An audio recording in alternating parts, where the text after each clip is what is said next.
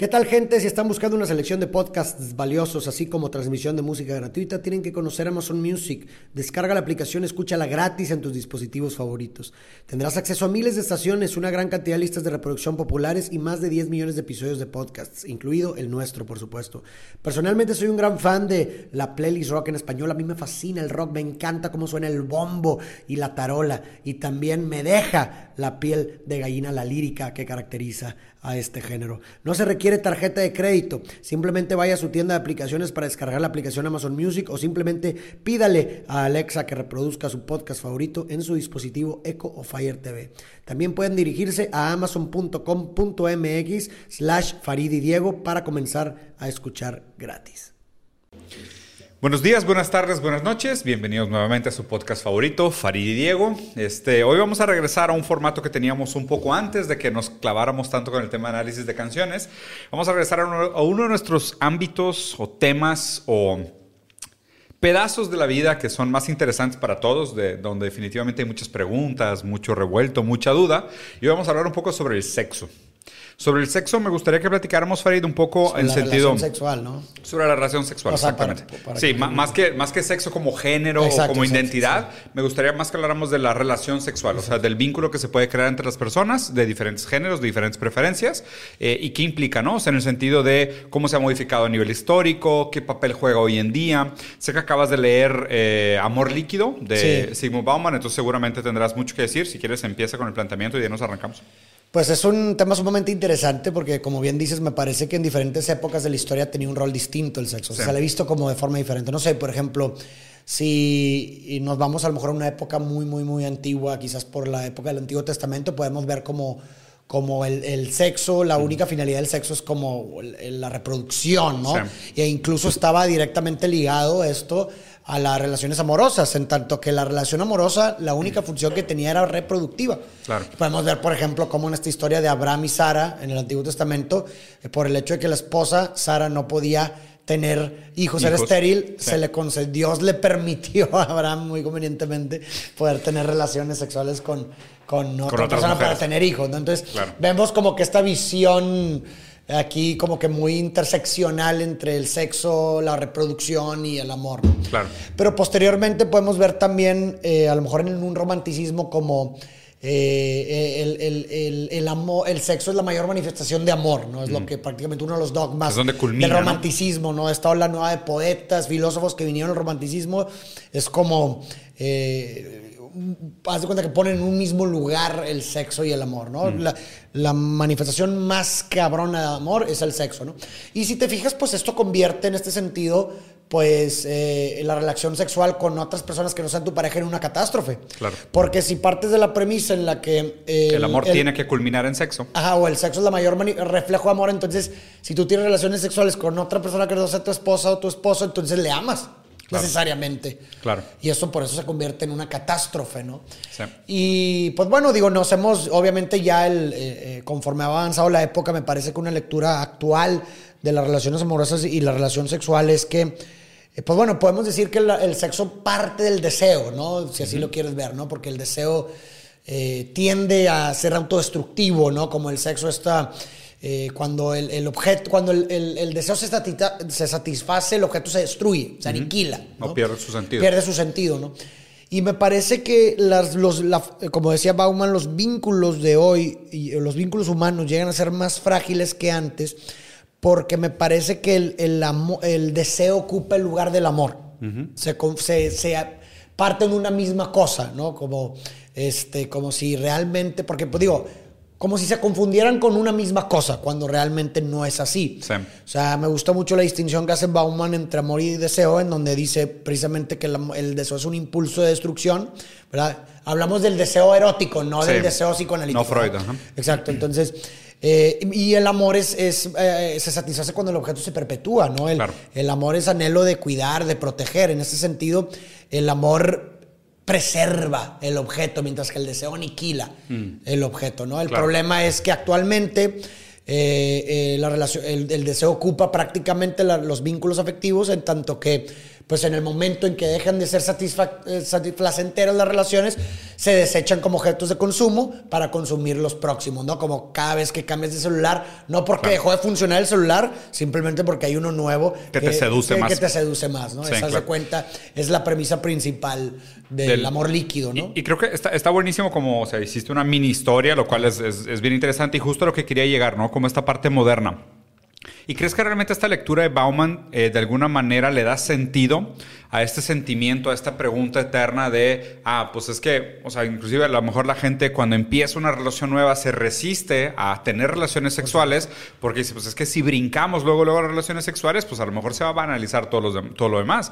Y ya no voy a tener lo otro, ¿no? Porque parece que las cosas se anteponen. Parece que el deseo y el sexo, si lo vieras desde esta óptica de Bauman, uno es un deseo de conservación, de vida, de preservación, como de porque el deseo, como un fin en sí mismo, pues el deseo lo que quiere es seguir deseando. Por eso. Y el consumir no. El consumir lo que quiera es introyectar y acabar y lo que sigue, ¿no? Entonces, hace, o sea, hace sentido esta duda colectiva que creo que, mucha gente la siente, sobre todo en la época de soltería, de, estar coqueteando, en la parte de cortejar, que es voy a postergar la relación sexual porque quiero mantener el deseo durante un tiempo. ¿Y crees que se haga de una manera consciente o realmente es más como un juego que se juega en las no, yo creo que es contingente de, la, estructura actual, de la sociedad actual. O sea, no es culpa del individuo per se, sino el, el individuo líquido ¿verdad? Como diría Bauman, es contingente, es producto de esta época, ¿no?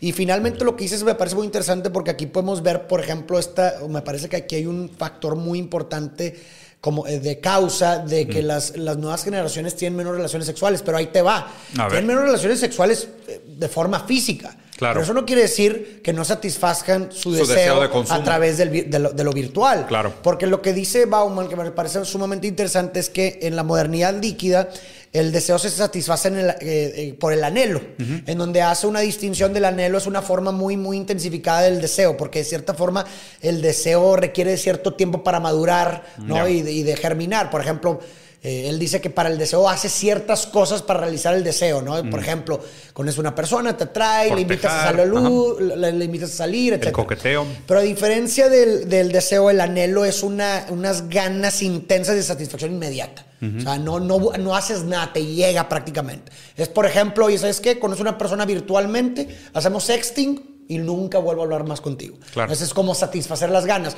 que la sociedad de consumo prácticamente promueve mucho las ganas. Tú vas a un centro comercial, güey, y compras las cosas no para satisfacer tu deseo, sino porque simplemente te dieron ganas de. Para callar la gana, más Para callar la gana, ¿no? Entonces me parece que eso, eso refleja mucho actualmente porque la, la gente cambia las relaciones por las conexiones.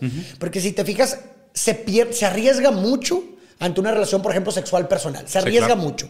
¿Por qué? Porque implica, oye, pues a diferencia de lo virtual, de una conexión virtual, no puedes desconectarte a la hora que quieras. Cuando tú estás en persona con el otro, pues no es como que puedes mutearla y, oye, te dejo responder y se acabó, te ¿no? visto. No, pero una relación virtual o una conexión, a lo que él le llama Bauman, una conexión, es una relación virtual en donde puedes conectarte y desconectarte a merced. ¿Se explico? O sea, no, no, te quita cualquier posibilidad o cualquier riesgo de pérdida que, que, tiene una relación cara a cara, ¿no? Entonces me parece que ahí está el cambio en donde la gente prefiere tener esas satisfacciones virtuales y satisfaciendo sus ganas que tener que tener una relación sexual enfrentándose con el que otro. Arriesgarse, arriesgarse y hacerlo con el otro, exacto. Sí, y obviamente, y creo que, y creo que también eso también malamente lo que la gente no nota es que, que eso debe crear un sentido acumulativo de ineptitud. ¿Sabes? Porque, pues digo, o sea, se te hace muy fácil decir, oye, pues sí, ligué de manera virtual, establecí un vínculo de manera virtual, eh, consumamos nuestro deseo de manera virtual, pero nunca se hizo nada de manera física. O sea, nunca te la jugaste, ¿no? O sea, esta idea de realmente, o sea, me gusta mucho pensar en la idea de la, o sea, la, relación sexual como está puesta. O sea, como un juego, como un riesgo muy grande, porque, pues digo, literal te desnudas frente al otro, pones todas las cartas sobre la mesa y obviamente con triple sentido, o sea, y te la juegas en decir, te puedo satisfacer o no te puedo satisfacer porque te traje hasta aquí con la promesa de yo soy la respuesta a tu deseo. Y tú, tú, viniste hasta aquí pensando que pues yo tengo algo que ofrecer y pues los dos llegamos aquí negociando de que nos vamos a satisfacer el uno al otro. Y ya cuando estás desnudo frente al otro y tienes que cumplir con esa promesa, haz de cuenta que te están llamando el bluff, güey. Es de que estás jugando póker y a ver ahora sí que traes en la mano. Exactamente. Y obviamente pues eso no solo, no solo te, te, hace chocar con la realidad de las cosas, de decir pues uno no siempre complace o a veces las cosas no son como uno las espera, o a lo mejor inclusive pueden ser mejor de lo que esperabas, ¿no? Tal vez no a la la primera, tal vez algo que se construye con el tiempo, pero pues se juega ese juego de pues vamos a arriesgarnos a eso. Y siento que mientras más pronto la gente sea capaz de superar esas pruebas que invariablemente van a tener sus eventuales fracasos de la, consumación de las relaciones sexuales y más las poster, por, posterguen, menos adaptados van a estar para cuando lo hagan. O sea, por, eso también el tema de, o sea, lo que me preocupa de esta, de esta generación líquida, de decir, oye, pues es que todo se puede consumar de manera virtual, tengo todos estos placebos que mantienen mi deseo como controlado y eh, satisfecho. A lo largo del tiempo. Eh, eh, a lo largo del tiempo crean personas sumamente inadecuadas. Correcto. O sea, y, y, es lo, y a ver, y aquí, o sea, no, tampoco quiero ser moralista porque, o sea, la, conclusión fácil sería decir uno está correcto y el otro está equivocado. Por supuesto. Pero nunca es tan fácil como eso, porque hay que entender pues, todo el contexto histórico, el contexto moderno y demás. O sea, podría inclusive entenderse como una reacción razonable a un exceso de población, exceso, de, exceso de pobreza, exceso de desigualdad, ¿sabes? Exceso de, de, posicionalidad en el sentido de los privilegios y diferencias estructurales. O sea, podría entenderse de que esta infertilidad sexual o esta incapacidad de consumar lo sexual en lo físico refleja una sociedad que está estagnada, o sea, una sociedad que tiene un anhelo por la estagnación. Y, su, y me parece también, eh, también a ver qué opinas, o sea, sobre, eh, después de leer a Bauman, se me vienen dos cosas, precisamente esta sociedad que tiene como consecuencia esto, ¿no? O sea, la sociedad líquida es una sociedad eh, que por, como es una sociedad de consumo, el consumismo también promueve mucho la individualización extrema. ¿no? Entonces podemos decir que una modernidad líquida es esta modernidad en la, y lo podemos ver reflejado, que enfatiza principalmente dos cosas, que es el ego y los sentimientos. Es decir, primero yo y mis sentimientos antes que nada más. Claro. Entonces, por eso mismo, entonces si, si yo precisamente arriesgo mucho, eh, ¿por qué, ¿por qué, huimos del compromiso? Pues bueno, porque con, el compromiso con el otro es entregarse desinteresadamente e indefinidamente con el otro. Claro, es colectividad y miedo, ¿no? Entonces, ser libertades, no puedes hacer lo que tú quieras, arriesgas sentimientos, entonces, pues dices, oye, pues esto no, se contrapone, Se contrapone una vida en pareja, ¿verdad? O sea, precisamente, ¿no? Porque se arriesga bastante. Entonces, diciendo esto, uno de los temores, ¿verdad? O, que decía Bauman en su libro como consecuencia de esto, es que esto pudiera producir, pues bueno, primeramente hay una negación del otro. ¿Se explico? Porque es todo lo mío, satisfacción propia, no me contrapongo con el otro, el otro simplemente es un objeto desechable. Eso puede promover un término que, él, que se le acuñó a él, que se le llama mixofobia, que es este, este, este temor de mezclarse con gente diferente a ti, ¿no? Porque pues prácticamente no hay, uno, no, hay una vida con el otro, ¿sí explico? Estás acostumbrado pues, simplemente a ti nada más. Y esto, pues bueno, también se puede derivar también en, una mayor polarización e intolerancia también a, la otra edad, ¿verdad? A aquello que es diferente a, ti que también opina, ¿verdad? Digo, pues eso, eso es lo que él, él, piensa con respecto a esto, ¿no? ¿Sabes qué? O sea, sí se tiene un pensamiento que me gusta mucho, que es esta idea de que las relaciones sexuales siempre son masturbación con el otro, ¿sabes? o sea, es, un tipo de proceso masturbatorio donde el otro funciona como este tercer objeto que es un, que es un apoyo físico para tus fantasías, ¿no? Pero pues digo, pero la descarga sexual, o sea, el deseo sexual, pues viene de las fantasías. Y las fantasías pues, son muy personales en el sentido de tu historia, eh, tu contexto histórico, tu familia, tus perversiones, tus traumas, tus fetiches y lo que tú quieras. Y tienes un otro cuerpo con el, el cual puedes descargar o en el cual puedes actuar tus fantasías y ese cuerpo te permite traer tu, tu, masturbación a algo físico. ¿sabes? Pero, pero entonces creo que ahí también estaría interesante ver como la historia de la masturbación. Porque me parece que en la era virtual es mucho más factible que tú realices tu fantasía masturbatoria sin el apoyo del otro. O sea, cuando, cuando antes, pues esas fantasías masturbatorias pues eran más difíciles de actuar sin tanto suplemento digital, ¿sabes? Porque pues hoy en día, a medida que llegamos a esta hiperrealidad que le llama Baudrillard, que es, o sea, que ya es puramente un universo virtual, autorreferencial, pero que el objeto de referencia real dejó de existir hace mucho y solo vivimos en este mar de signos que solo tienen sentido interrelacionalmente, pues obviamente pues es mucho más interesante pensar en una virtualidad sexual donde pues es mucho más fácil, ¿no? Como que actuar tus fantasías con un anónimo, por mensajes y a lo mejor unas fotos y pues haces una llamada y pues, pero nunca llegas a nada, ¿sabes? Claro, por supuesto. Pero para tus fantasías está bien, porque ya actuaste un poquito tu perversión, ahí, ta, ta, ta, salió eh, chido, eh, perfecto, pum. Y no te arriesgas, no te ganchas, no te mezclas, no, no, no, no, te expones demasiado. No, te Ajá, por eso la, la, actualmente la relación más deseada es aquella